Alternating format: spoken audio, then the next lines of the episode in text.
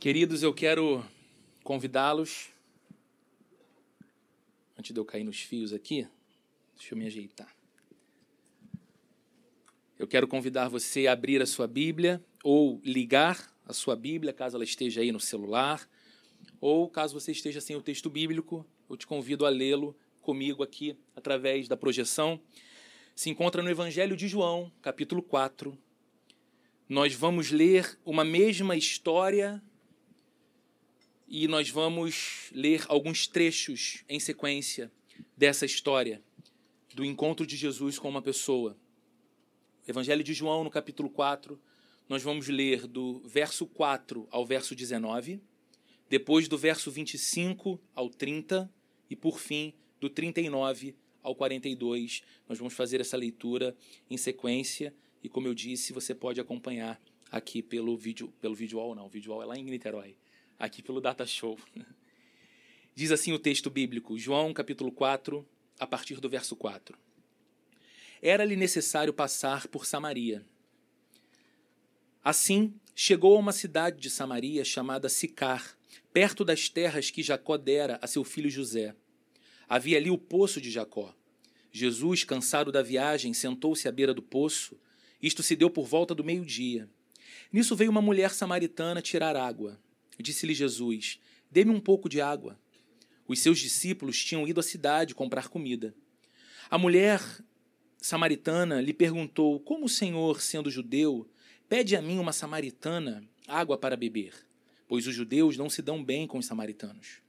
Jesus lhe respondeu: Se você conhecesse o dom de Deus e quem lhe está pedindo água, você lhe teria pedido e ele lhe teria dado água viva. Disse a mulher: O Senhor não tem como com que tirar água e o poço é fundo. Onde posso conseguir essa água viva? Acaso o Senhor é maior do que o nosso pai Jacó, que nos deu o poço do qual ele mesmo bebeu, bem como seus filhos e também seu gado? Jesus respondeu: Quem beber desta água terá sede outra vez. Mas quem beber da água que eu lhe der, nunca mais terá sede. Ao contrário, a água que eu lhe der se tornará nele uma fonte de água a jorrar para a vida eterna. A mulher lhe disse: Senhor, dê-me dessa água para que eu não tenha mais sede, nem precise voltar aqui para tirar água. Ele lhe disse: Vá, chame o seu marido e volte. Não tenho marido, respondeu ela. Disse-lhe Jesus: Você falou corretamente, dizendo que não tem marido. O fato é que você já teve cinco e o homem com quem agora vive não é seu marido. O que você acabou de dizer é verdade. Disse a mulher: Senhor, vejo que és profeta. Verso 25. Disse ainda a mulher: Eu sei que o Messias, chamado Cristo, está para vir. Quando ele vier, explicará tudo para nós. Então Jesus declarou: Eu sou o Messias. Eu que estou falando com você. Naquele momento, os seus discípulos voltaram e ficaram surpresos ao encontrá-lo conversando com uma mulher, mas ninguém perguntou: O que queres saber? ou Por que estás conversando com ela? Então, deixando o seu cântaro, a mulher voltou à cidade e disse ao povo: Venham ver um homem que me disse tudo o que tenho feito. Será que ele não é o Cristo? Então saíram da cidade e foram para onde ele estava. Verso 39 até o 42. Muitos samaritanos daquela cidade creram nele por causa do seguinte testemunho dado pela mulher: Ele me disse tudo o que tenho feito. Assim, quando se aproximaram dele, os samaritanos insistiram em que ficasse com eles, e ele ficou dois dias. E por causa da sua palavra, muitos outros creram e disseram à mulher: Agora cremos, não somente por causa do que você disse, pois nós mesmos o ouvimos e sabemos que este é realmente o Salvador do mundo. Vamos fechar os nossos olhos e vamos mais uma vez orar. Deus querido, acabamos de ler uma porção da tua palavra, o relato de uma história ou o relato de um encontro tão impactante dessa mulher com o nosso Salvador Jesus Cristo. O que nós te pedimos nessa manhã é que o Senhor nos permita a graça de termos um encontro tão impactante quanto este contigo hoje, Jesus. que no início desta nova série de mensagens, os nossos corações estejam dispostos e inclinados a ouvir a tua voz, aprender de ti, e possamos de fato ver que ao teu lado nós podemos não ser mais os mesmos. Nós podemos crescer, nós podemos mudar, nós podemos amadurecer, nós podemos ter alegria, esperança e paz, porque o Senhor é o doador de todas essas coisas. Oramos também pelos nossos filhos e filhas, que aqui ao lado iniciam um novo momento de reflexões nas mesmas histórias bíblicas que aqui estamos compartilhando, mas num tema todo apropriado para eles. Que os nossos pequeninos se encantem e desejem esse encontro com Jesus e a vida deles também seja marcada pela beleza e pela graça desse encontro com o Senhor e com o Salvador das nossas vidas. Oramos assim pedindo para que o nosso coração esteja focado nesse tempo aqui, que tu fales conosco apesar da imperfeição daquele que prega que o Senhor, que é poderoso, dono de uma palavra viva, nos alimente a alma e nos leve a esse lugar de encontro com o teu amor. Que o Senhor nos edifique, que o Senhor nos restaure, que o Senhor nos fortaleça e que o Senhor também salve nessa manhã, para a glória do teu nome. Amém e amém. Queridos, por mais que o avanço tecnológico nos tenha oferecido a possibilidade de uma vida com mais conforto, uma vida com mais oportunidades, Nenhum de nós, penso eu, é capaz de afirmar, olhando para o tempo em que vivemos, que não existe nada de errado com o mundo. Já parou para pensar nisso? Nós celebramos o fato de vivermos numa época em que nos é permitido muito mais acesso à informação do que no passado. Sobretudo quando comparamos ao tempo dos nossos pais, dos nossos avós. Nós celebramos o fato de vivermos numa época em que temos mais oportunidades temos mais oportunidades de formação profissional, temos mais oportunidades de trabalho, temos mais oportunidades de educação. Nós celebramos o fato de vivermos num tempo em que, em linhas gerais, nós desfrutamos de mais conforto. A própria tecnologia fez isso com a gente. Os nossos carros são melhores do que eram os carros dos nossos pais. As nossas casas têm mais conforto do que havia na casa dos nossos avós. Ainda assim, talvez você concorde comigo, viver tem sido para nós um exercício muito complexo e cada vez mais desafiador. Aquilo que poderia significar uma vida mais suavizada, uma vez que a gente está progredindo, avançando, tem mais conhecimento, tem mais informação, tem mais formação, tem mais conforto, não está se traduzindo numa vida mais leve, mais fácil de ser experimentada. Pelo contrário, Olha para o coração da gente, agitado, ansioso, inquieto, preocupado, porque a gente olha para a vida e fala: viver é complexo. E se você gosta desse exercício de, de tempos em tempos parar para avaliar de maneira crítica a maneira como você está vivendo e o mundo onde você está vivendo, talvez você já tenha feito essa pergunta: o que é de errado com o mundo então? Se nós temos mais conforto que antes, mais educação que antes, mais tecnologia à nossa disposição do que antes. O que está de errado com esse mundo? E a gente poderia ficar aqui, os minutos que temos pela frente, talvez o restante dessa manhã inteira, respondendo isso. Eu poderia abrir o microfone para que você desse a sua opinião e você falaria coisas super pertinentes. Para a gente é fácil tentar dar um diagnóstico para o nosso tempo. Porque nós gostamos de avaliar os problemas que estão à nossa volta a gente gosta de avaliar e de julgar as coisas que estão ao nosso redor e porque estão ao nosso redor não estão dentro de nós, estão fora. E podem até ser causadoras das coisas que estão dentro de nós, mas como estão fora, nós julgamos, nós dizemos: o problema é isso, o problema da sociedade é esse, o problema com o mundo é aquele. Mas eu queria te provocar. E se a pergunta fosse outra? E se nós alterássemos o ponto de vista para então perguntarmos: o que há de errado comigo? Não com o mundo, não com as pessoas, não com o Rio de Janeiro. O que há de errado em mim? O que há fora de lugar na minha vida? Eu sei que, especialmente em tempos de supervalorização do ego, e nós vivemos nesse momento cultural em que a egolatria tem sido quase que uma religião estabelecida, o culto ao ego, a adoração ao indivíduo. Eu me basto, eu sou o ser mais importante.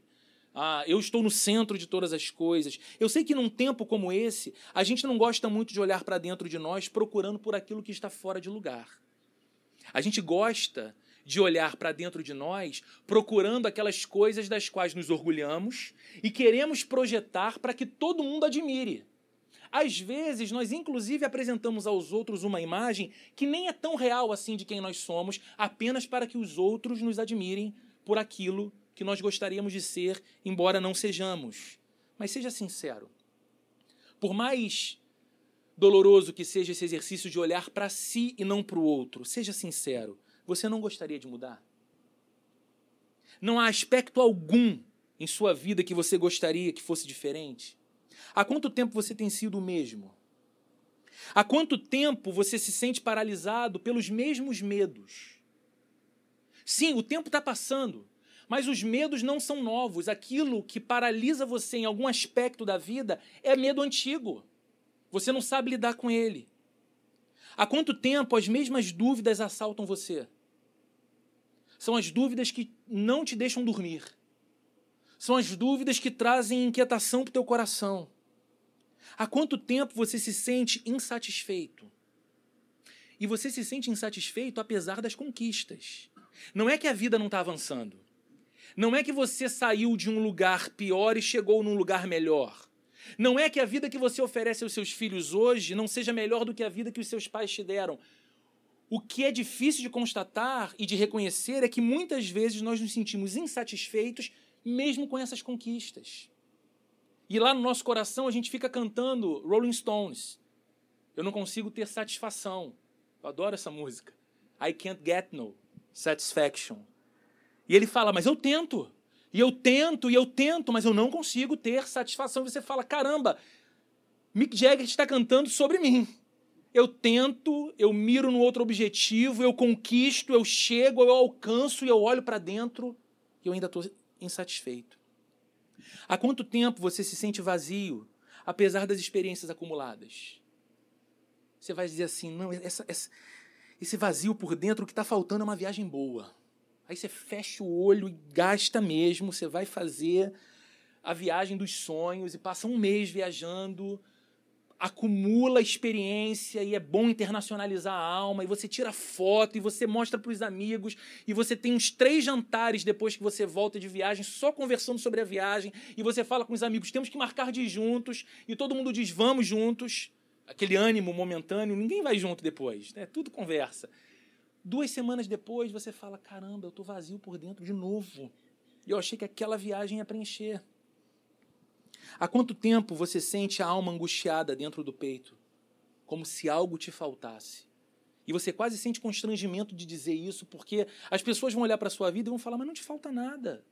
Você mora num bom lugar, você tem uma boa família, você tem um bom trabalho, você tem uma vida ok, quando comparada de tantas outras pessoas. E aí você se sente constrangido, mas quando olha para dentro, você vê uma alma angustiada, uma alma que sente falta do que você nem sabe o que é. Se nós queremos encontrar as respostas para os maiores dilemas da vida, e essas perguntas para mim são grandes dilemas. Se nós queremos respostas para perguntas como essas, nós precisamos ir até Jesus Cristo e permanecer ali. E é isso que nós faremos aqui a partir de hoje e pelos próximos domingos. Nós voltaremos os nossos olhos para as narrativas dos evangelhos que nos contam as histórias de pessoas como nós. Sabe, obra inacabada? Gente imperfeita. A gente não vai olhar para a história de vida de pessoas que admiramos à distância e falamos assim: olha, tá na Bíblia, é por isso que ele está na Bíblia e eu não tô. Porque é gente boa demais comparada a mim. Não. Nós vamos olhar para seres humanos que tentavam bastante, mas erravam bastante também. Gente de carne e osso. Gente com seus altos e baixos, mas que, e esse é o ponto, após encontrarem-se com Jesus, após terem as suas histórias de vidas cruzadas com a história de Jesus Cristo, nunca mais foram as mesmas. Por isso o tema da nossa série é esse: nunca mais o mesmo. Tem a ver com esse encontro com Jesus. E o, e o texto que nós lemos hoje narra aquele que é na Bíblia um dos mais fascinantes encontros de uma pessoa com Jesus. Um dos mais lindos. E para que a gente possa entender melhor os impactos desse encontro, na vida dessa mulher que lemos hoje e também na vida de cada um de nós hoje, eu quero te apresentar o contexto de tudo que está se passando aqui. O texto começa nos informando que Jesus está fazendo uma viagem. Ele está saindo da Judéia, no sul de Israel, em direção à Galiléia, no norte. E ele decide fazer a rota mais curta. A rota mais curta passava por um lugar chamado Samaria. E você vai entender que esse lugar era um problema para Jesus e para qualquer judeu. Jesus está em viagem, cansado, com sede. Ele para então próximo a um poço que ele avista numa cidade chamada Sicar. E os seus discípulos vão pela vizinhança procurando um comércio para comprar comida, para que então eles tivessem um momento ali de descanso, recobrar as forças e seguir viagem. Era meio-dia, diz o texto. O sol estava forte. E a gente sabe o que é andar vestido debaixo de um calor terrível de meio-dia no verão carioca, por exemplo. Nos dias de Jesus, judeus e samaritanos eram dois povos inimigos. Eles eram inimigos implacáveis. Não dá para comparar muito, mas sabe o que acontece quando jogam Brasil e Argentina? A gente não tem inimizade com o povo. Argentino adora vir para Búzios, adora vir para o Rio. Nós amamos Buenos Aires, Bariloche. Mas quando os times entram em campo, as músicas voltam, aquela rivalidade toda volta, ao ponto do brasileiro, inclusive, dizer o seguinte: o maior clássico entre seleções não é Brasil e Itália, que tem muito mais títulos do que Argentina, não é Brasil e Alemanha, que tem muito mais títulos que Argentina, é Brasil e Argentina. A gente assume a rivalidade, mas é só no futebol. Judeus e samaritanos eram inimigos implacáveis, e isso se dava por séculos antes de Jesus por um motivo quando Israel, quando o povo hebreu foi tomado escravo por uma nação chamada Assíria, eles foram levados para o cativeiro num lugar chamado Babilônia. E na Babilônia, o povo de Deus, o povo de Israel, passou 70 anos em escravidão. Após um período de 70 anos liberto de sua escravidão, boa parte desse povo volta para Jerusalém, volta para as suas vidas, volta para sua cultura, mas um grupo, alguns, permanecem. Foram pessoas que se misturaram com a cultura cananeia. Homens judeus que se casaram com mulheres cananeias. Homens judeus que começaram a viver um sincretismo religioso e eles uniam algumas coisas da tradição do judaísmo com algumas coisas da religiosidade cananeia. Isso deu num outro tipo de religião, num outro tipo de povo chamado Samaria.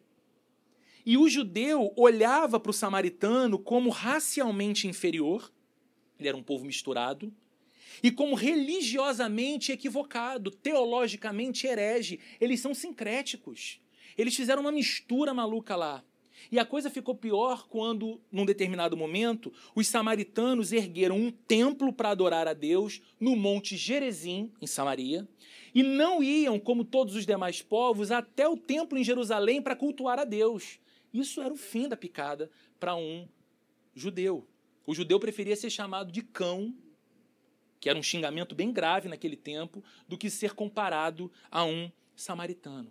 Então pensa, Jesus, um judeu, vai para o seu destino e decide passar por dentro desse lugar em que a rivalidade era muito grande. Naquele poço, naquele poço onde parou para descansar, Jesus viu caminhando em sua direção uma mulher samaritana sozinha, meio-dia, balde rosa na mão para buscar água no poço. Mas aquele horário era um horário incomum. Meio-dia não era o horário de uma mulher estar na rua buscando poço, porque, segundo os estudiosos da cultura dos tempos de Jesus, todos eles afirmam o seguinte: naquela época, o hábito era de manhã muito cedo as mulheres juntas irem aos poços, retirarem uma quantidade de água significativa para o dia de trabalho doméstico, num horário em que o sol ainda não castigava tanto. Não era meio-dia, não era no pior horário, mas essa mulher não está com outras mulheres, essa mulher não está no horário apropriado para fazer aquilo. O que ela estava fazendo ali no meio do dia? Por que ela estava ali sozinha meio-dia? Nós vamos entender esse motivo melhor mais à frente, mas ele foi declarado no texto que lemos. Essa mulher era uma marginalizada. ela era uma marginalizada moral dentro da sua própria cidade. Ela era tida como uma intrusa na sua própria cultura. Ela era desprezada pelos seus vizinhos. Ela não ia com as demais mulheres porque mulher alguma queria andar com ela. Ela não estava com as demais pessoas porque pessoa alguma queria ser associada a ela. Então a primeira coisa que deveria nos chamar a atenção é o fato de Jesus ignorar todas as barreiras existentes para estabelecer contato com essa mulher. A primeira barreira que ele, que ele ignora é a racial. Ele é judeu, ela é samaritana. Ela chega no poço, joga o baldezinho dela para dentro, nem olha para Jesus. E quando ela tira o balde com água, ela escuta: Me dá um pouco de água. Ela se assombra. Ela se espanta porque um judeu está falando com uma samaritana. Ele venceu, ultrapassou a barreira do gênero. Ele era um homem, conversando à luz do dia na rua com uma mulher, inapropriado para sua cultura. E ele rompeu a barreira moral. Aquela mulher era alguém com quem ninguém queria conversar porque ela era tida como moralmente inferior, por conta do seu hábito de vida. E Jesus desconsidera esse fato para travar um diálogo com aquela mulher. Ela fica abismada pelo fato dele lhe dirigir a palavra, é o que diz o verso 9 de João 4.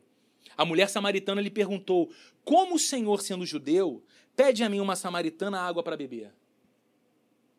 É um questionamento. Ela não diz assim, tá bom, vou te dar água. Ou nega dar água. Ela se espanta e pergunta: como é que você, sendo judeu, me pede água? Eu sou samaritana. E a resposta de Jesus em dois versos é fascinante. No verso 10 ele diz: Se você conhecesse o dom de Deus, é como se ele estivesse dizendo: se você conhecesse a graça de Deus, o presente que Deus está te oferecendo, e quem é que está pedindo água a você, você lhe teria pedido e ele teria dado água viva. E no verso 13 ele diz: Quem beber dessa água que você está tirando do poço terá sede outra vez. Mas quem beber da água que eu lhe der nunca mais terá sede. É claro que Jesus está falando por metáfora de vida eterna. Ele mesmo disse no verso 14: Porque aquele que bebe, recebe a minha água, terá dentro de si uma fonte a jorrar para a vida eterna. Jesus está falando com essa mulher de eternidade. É como se ele estivesse dizendo para ela o seguinte: Eu tenho algo para você que é tão básico e tão necessário para o seu espírito quanto a água para o seu corpo. Eu tenho algo para te oferecer que é tão essencial para a sua alma, como o seu corpo bem hidratado o é. Eu tenho algo para você sem o qual você estará completamente perdida, desesperadamente sedenta. Perceba uma coisa nessa passagem. Jesus não está apenas dizendo, então, que tem algo a nos oferecer que salva a vida. Por que, que isso é importante reforçar? Porque nós falamos muito sobre isso. Jesus é o Salvador. Jesus nos salva.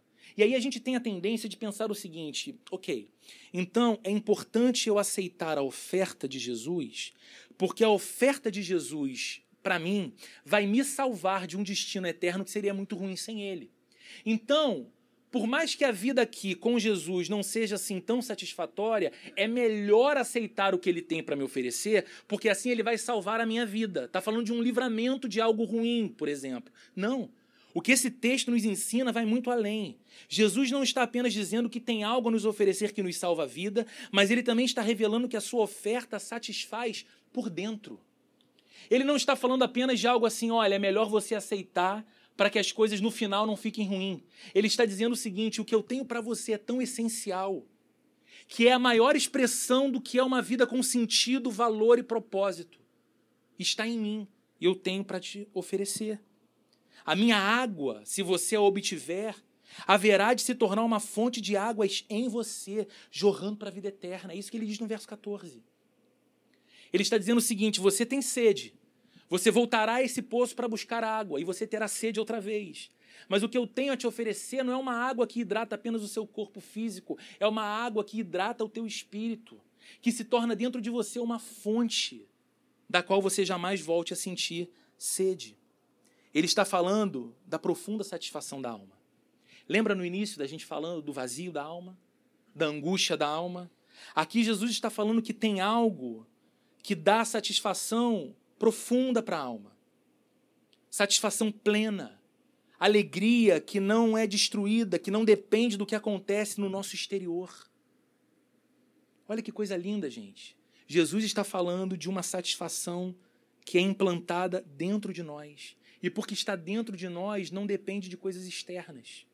Você lembra de um comercial do supermercado Pão de Açúcar? Com aquela atriz e cantora Clarice Falcão. E tinha uma musiquinha super bonitinha que ela cantava. Eu não vou cantar para não estragar o culto. Mas ela cantava assim: O que faz você feliz?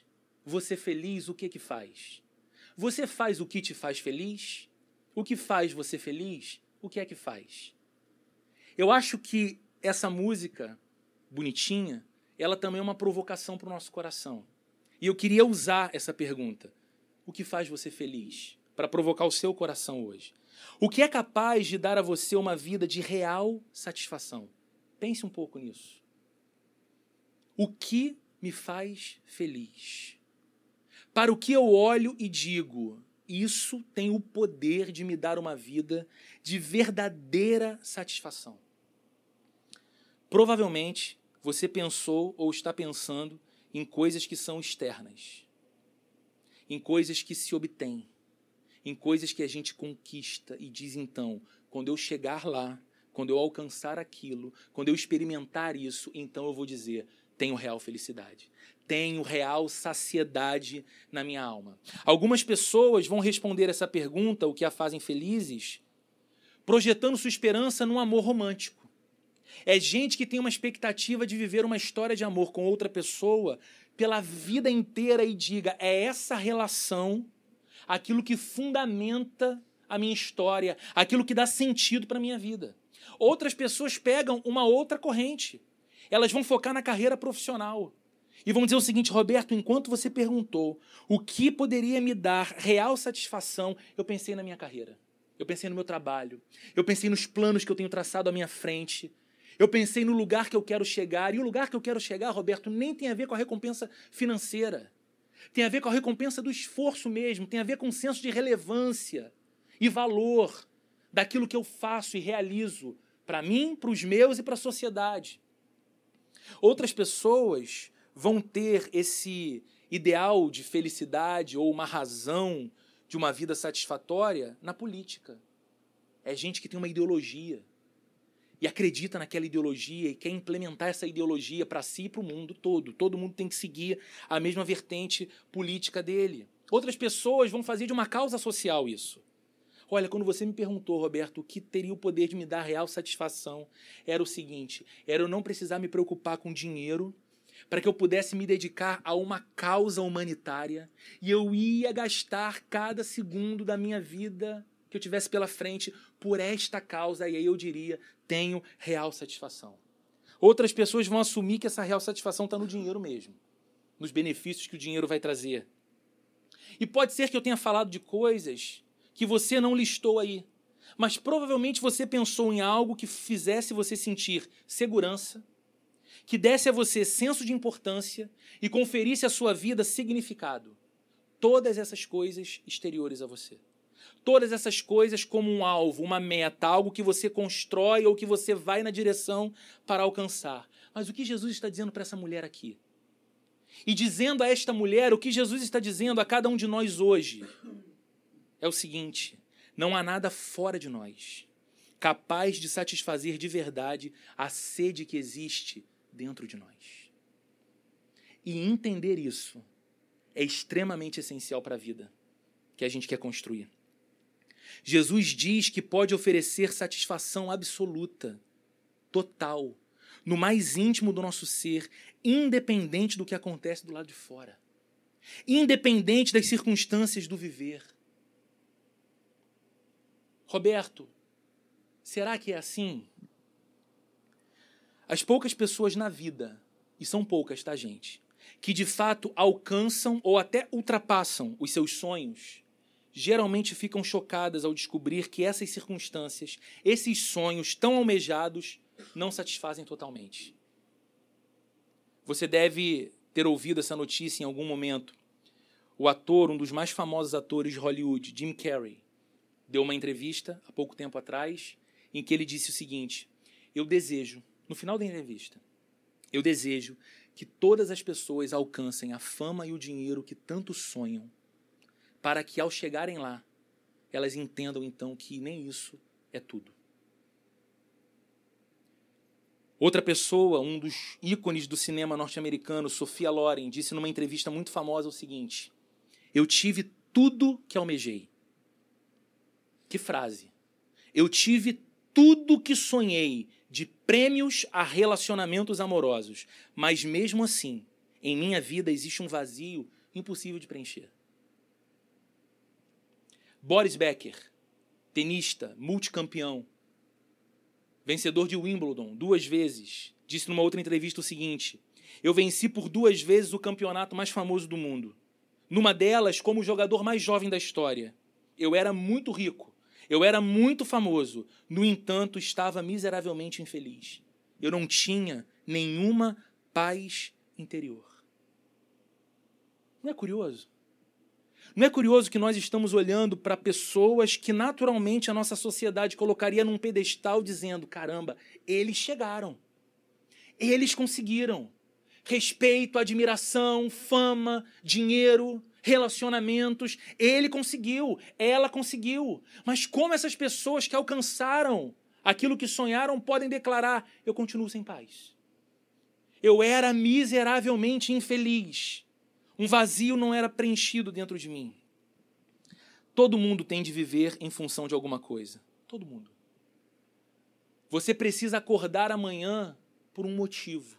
Você tem um objetivo, você tem um alvo. Mas Jesus está argumentando que se ele não for essa coisa, você vai se desapontar na vida.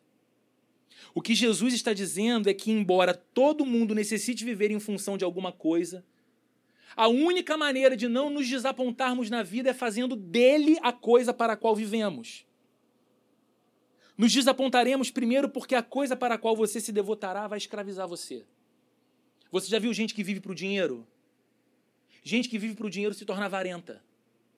Gente que vive para o dinheiro se torna asquerosamente materialista. Gente que vive para o dinheiro se torna má, corrupta. Porque o dinheiro não é só dinheiro, o dinheiro é um Deus. Exige sacrifícios. E ele faz qualquer sacrifício pelo dinheiro. Você já viu gente que vive para a experiência do prazer sexual? Essa pessoa não tem limites éticos, morais, ela vai atrás das experiências e das vivências, e quanto mais ela tem, mais ela precisa. É um vício. E ela continua vazia, porém escravizada. O que quer que seja aquilo para o qual dizemos, aquilo para o qual vivemos, perdão, você dirá para si mesmo que tem de ter aquela coisa. Ou então não haverá sentido nem esperança para viver. Quando nós avançamos na leitura do texto, a partir do verso 15, nós temos uma primeira impressão equivocada de que Jesus parece estar mudando o assunto da conversa. Porque ele está falando de água viva, de eternidade. E aí depois ele chama o marido da mulher.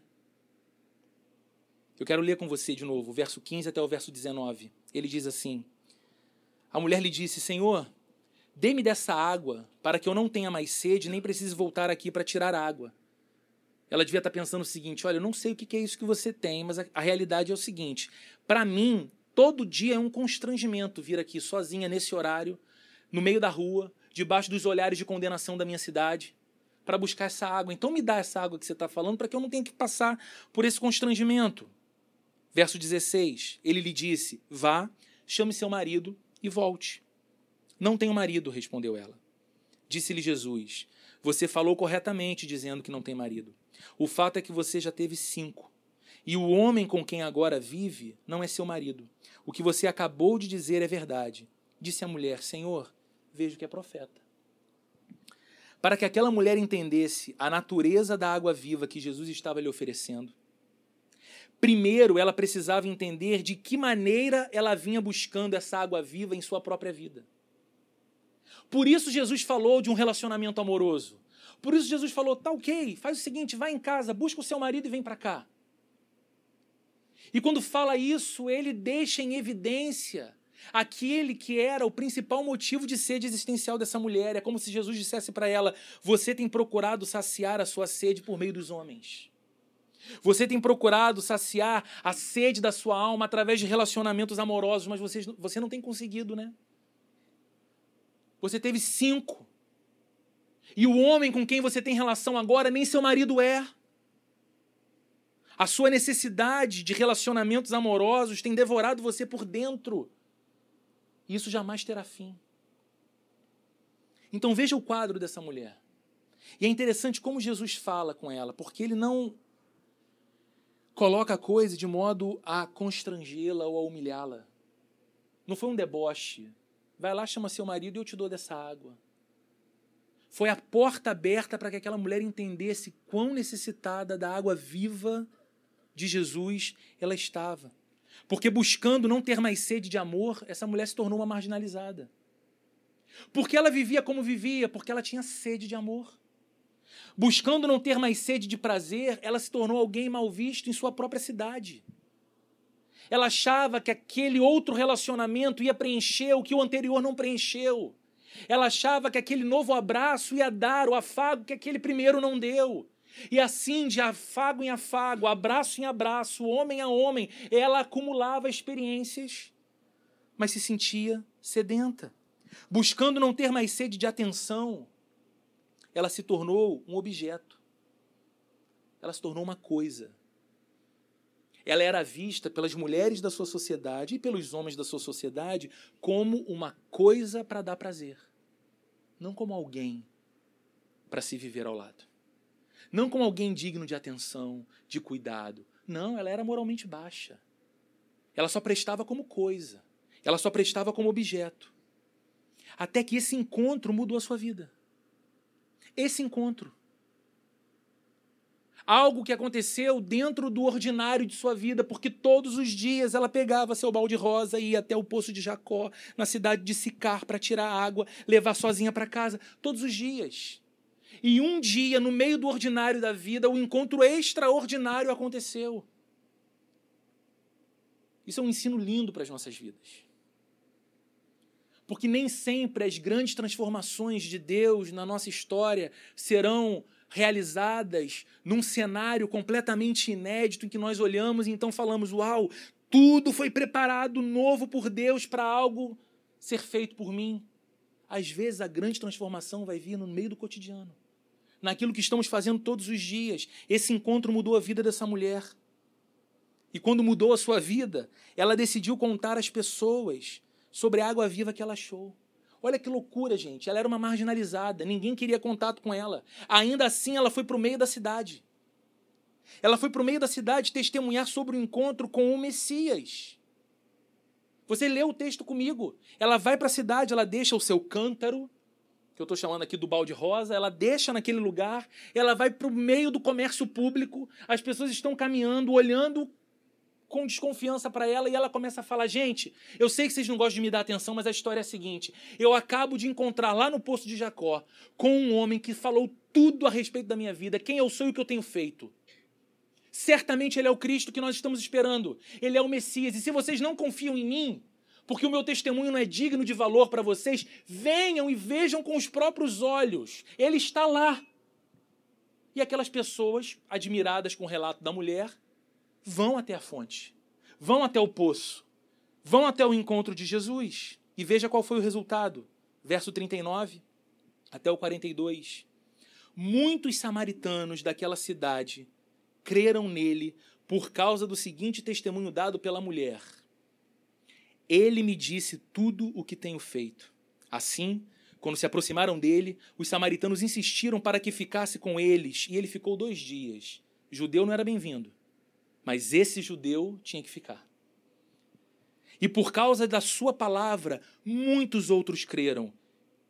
E disseram à mulher: Agora cremos, não somente por causa do que você disse, pois nós mesmos o ouvimos e sabemos que este é realmente o Salvador do mundo. Olhe para essa mulher. Antes ela era desprezada e sem valor. Agora, pelo seu testemunho, a salvação de Jesus estava chegando a muita gente na sua cidade. Cidade que lhe havia dado as costas. O encontro dela com Jesus pôs fim à sede da sua alma. ela descobriu que aquilo que ela estava buscando, ser preenchida pelas experiências da vida, estava à disposição dela como uma dádiva da graça de Deus através de Jesus. Estava ali naquele encontro com Jesus. Aquilo que daria valor, amor, sentido. Que o que preencheria a vida dela não era muitos encontros com muitos homens, mas um encontro com o verdadeiro homem, com Jesus Cristo. Que preencheria a sua vida por dentro, de valor. O seu encontro com Jesus lhe devolveu a dignidade, o respeito entre os seus. E mais do que isso, o seu encontro com Jesus fez dessa mulher uma mensageira de boas novas. Porque olha como essa dinâmica é linda.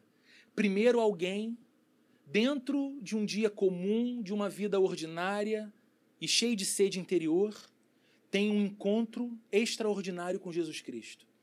Esse encontro muda a sua vida de dentro para fora. Ela olha para dentro e fala: Minha sede acabou. Não é a minha sede de um copo de água, essa eu vou continuar tendo. Não é a minha sede de ter convívio social com amigos e pessoas, é claro, isso é necessário, eu vou continuar tendo. Mas dentro de mim não há mais um vazio angustiante, esse vazio foi preenchido por Ele, por Cristo. E ela então tem a sua dignidade restituída, porque ela não se torna mais uma mulher andando constrangida na sua cidade. E ela ganha algo muito lindo ela entende a imperiosa necessidade de compartilhar essa notícia com todo mundo. Essa água viva é tão abundante que não pode ficar contida apenas em mim. É uma fonte tão bendita de renovação de esperança, alegria e paz que eu preciso compartilhar com todo mundo, porque assim como eu estava, outras pessoas na sociedade devem estar vivendo esse mesmo vazio, essa mesma angústia, esse mesmo desespero, e ela começou a compartilhar em sua cidade. Eu quero concluir te fazendo uma pergunta. Por que, que essa mulher encontrou a salvação? Nós estamos olhando para a vida de alguém que, após esse encontro com Jesus, não foi mais a mesma pessoa. Alguém que antes andava com vergonha, agora caminhava com orgulho. Alguém que antes não tinha credibilidade, agora tinha um testemunho a contar e falava para todos a respeito de Jesus. E por ela, por esta mulher, a salvação de Jesus Cristo chegou a muita gente numa cidade inteira, que era a cidade de Sicar. Por que ela encontrou a salvação. Ela só encontrou a salvação porque um dia Jesus sentiu sede. Ele sentiu sede e parou num poço. Viu uma mulher tirando água no poço e pediu a ela água. Mas por que, que Jesus sentiu sede? Jesus sentiu sede porque o Deus Filho, Criador de todas as coisas, como o próprio João evangelho que estamos lendo nessa manhã relata no primeiro capítulo que Jesus Cristo estava no princípio da criação, criando todas as coisas, de modo que tudo que existe foi feito por ele, e sem ele nada do que foi feito se fez. O Deus Filho, eterno criador de todas as coisas, se esvaziou de sua glória, desceu ao mundo como um mortal vulnerável. E no nosso mundo ele estava sujeito a ficar cansado e a sentir sede. Aquela mulher encontrou água viva. Aquela mulher encontrou a vida eterna que pôs fim à angústia do seu interior, porque Jesus disse: Tenho sede. Sabe o que é interessante? Essa não foi a única vez em que Jesus disse: Tenho sede, no Evangelho de João. Lá no capítulo 19, no relato da crucificação, instantes antes de morrer, o Senhor disse na cruz: Tenho sede. Aqueles que o estavam crucificando não entenderam o que ele dizia. Pegaram uma esponja, embeberam no vinagre e tentaram colocar na ponta de uma vara para que ele bebesse. Ele, inclusive, rejeitou aquilo. Quando Jesus diz na cruz, tenho sede, ele não estava se referindo a uma necessidade física de água. Na cruz, Jesus estava experimentando a perda de seu relacionamento com o Pai, porque ele estava, naquele momento, levando sobre si o castigo que nós merecíamos pelos nossos pecados. Foi o que nós celebramos aqui na ceia hoje. Na cruz, ele estava sendo excluído do Pai, que é a fonte de toda a água viva. E por que ele estava sendo excluído do Pai? Para que você e eu, crendo nele, não fôssemos jamais excluídos do Pai. E jamais nos fosse negado o acesso à fonte da água viva que preenche a vida por dentro, que nos confere valor, dignidade e propósito.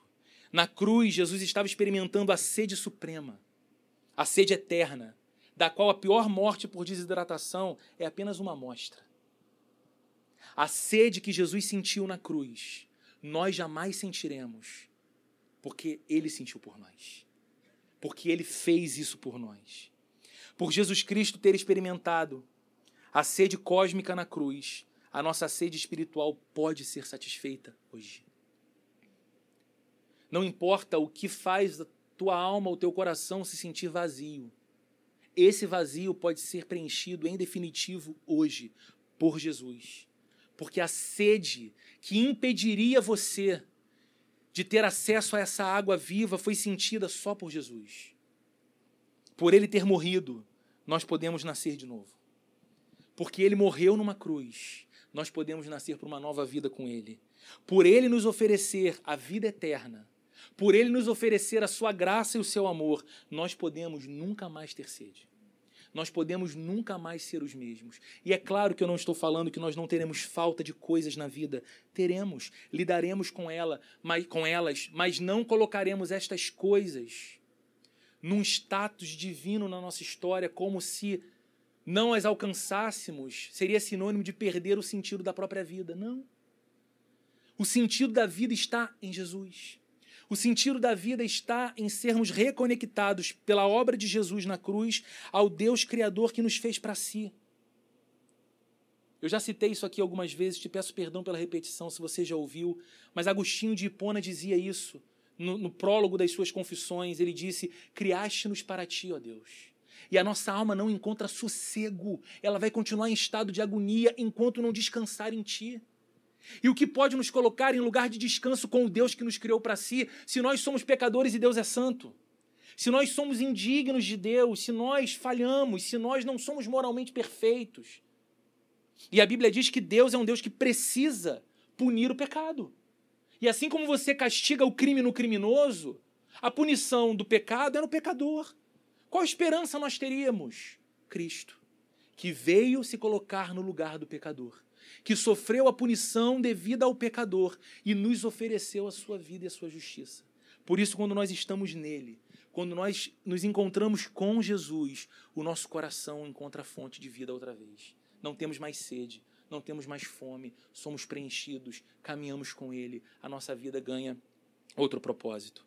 Então eu queria falar para você nessa manhã que já caminha com Cristo há tanto tempo, que você renove em teu coração a expectativa desse encontro com Jesus.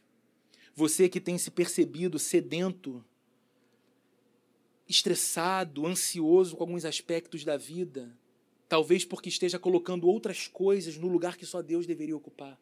Talvez porque esteja centrando a sua vida em algumas experiências que só Jesus poderia ocupar como centro. Volte seus olhos hoje para Ele. Reconheça que nele está a fonte de tudo que você precisa e então tenha paz no seu coração. E se de alguma forma você está aqui entre nós e pode entender que a sua vida é o resumo de alguém que tem tateado, buscando sinceramente encontrar alívio para a alma, preenchimento para o teu íntimo, para o teu ser, mas ainda se sente vazio, ainda se sente vazia, eu quero te dizer, não foi em vão que você veio aqui. O próprio Cristo te trouxe para que você se encontrasse com Ele, então permitisse que Ele preenchesse tua vida por dentro. Então acredite nisso. Sabe, nós vamos fechar os olhos todos nesse instante para orar e você pode fazer uma oração que é um tipo de desafio, sabe? Deus não se importa com isso não. Ore e diga assim: Deus, se o que o Roberto falou ali na frente, eu nem conheço o Roberto, não sei quem ele é, não sei se eu confio ou não confio, mas se o que ele falou é verdade, se esse tipo de experiência pode ser experimentada por um ser humano, eu quero conhecer isso. O que você tem a perder se fizer essa oração? Ninguém está te impondo nada, ninguém está te constrangendo. Ninguém está te pedindo para ficar em pé, para falar alguma coisa. É você, no seu coração, diante de Deus. Mas faça isso, Deus. Realmente, eu olho para dentro de mim e eu vejo que tem coisa fora do lugar. Eu achei que algumas experiências iam dar todo o preenchimento que eu buscava, mas ainda há vazio, ainda há sede, ainda há fome do que nem eu sei o que. Se é verdade o que está sendo dito, eu quero ter essa sede saciada, eu quero te encontrar. Não porque alguém me disse, não porque alguém está tentando me convencer disso, mas porque de fato você se revelou a mim. Você se apresentou ao meu coração. Eu tenho certeza que, assim como foi um dia na minha vida, você há de sentir seu coração estranhamente aquecido e confirmado nesse caminho que é tão maravilhoso que é andar com Jesus. Vamos juntos então fechar os nossos olhos e orar? Senhor querido, obrigado por essa manhã. Obrigado pela vida de pessoas tão especiais, gente tão amada por ti, tão amada por nós, que está aqui em nosso meio nessa manhã. Te agradecemos pela tua palavra e te agradecemos porque olhamos para a vida dessa mulher como quem olha num espelho e percebemos, sim, que há no nosso coração sede, há no nosso coração vazio, há no nosso coração necessidade de preenchimento que coisa alguma, vivência alguma, ser humano algum é capaz de preencher. Esse vazio só é preenchido quando estamos diante de Ti, o Deus que nos fez para vivermos contigo. Então, Senhor querido, nós te pedimos que, pela graça do Senhor e pelo nome de Jesus Cristo, nos seja permitida essa bendita experiência de encontrá-lo nos caminhos da nossa própria vida, Senhor. Que nós não nos esqueçamos jamais que, mesmo no dia mais comum, na nossa rotina mais essencial, no meio do escritório de um dia de trabalho, Deus, nos afazeres do lar, Deus, andando pela rua, nós podemos sim ter esse bendito encontro outra vez contigo. Nossas histórias de vidas esbarradas na história bendita de Jesus, o nosso Salvador, e então percebermos que o nosso coração não precisa se render à agonia e à angústia com coisa alguma, porque o Senhor cuida de nós, o Senhor preenche a nossa vida por dentro, e em Ti todas as demais coisas vão sendo equilibradas e construídas. Em Ti nós vivemos relacionamentos amorosos saudáveis, em Ti nós vivemos relações familiares saudáveis, em Ti nós vivemos uma relação saudável com dinheiro, profissão, vocação, amizade, em Ti, Deus, porque em Ti está a sabedoria para a vida, em Ti está a fonte da vida. Então ajuda-nos nessa manhã, todos nós, a voltarmos para essa fonte. Que o Senhor encoraje o coração daquele filho, daquela filha do Senhor que já caminham em tua presença, para que renovem a esperança e a fé no Evangelho e nesse encontro precioso com Jesus. E que o Senhor abrace o coração desse homem, dessa mulher, trazido por ti nessa manhã, para que ele também experimente aquilo que só o teu Espírito Santo pode produzir no coração de alguém a percepção de que tem sede e fome de Deus. E ele encontre em ti, Senhor, ela encontre em ti, Senhor, esse banquete para se fartar, essa fonte de água eterna para descedentar a alma, em nome de Jesus. Que o amor de Deus, a graça de nosso Senhor e Salvador Jesus Cristo e a comunhão e a consolação do Espírito Santo esteja presente com todos nós durante toda essa semana que temos pela frente e em nome de Jesus. Amém e amém.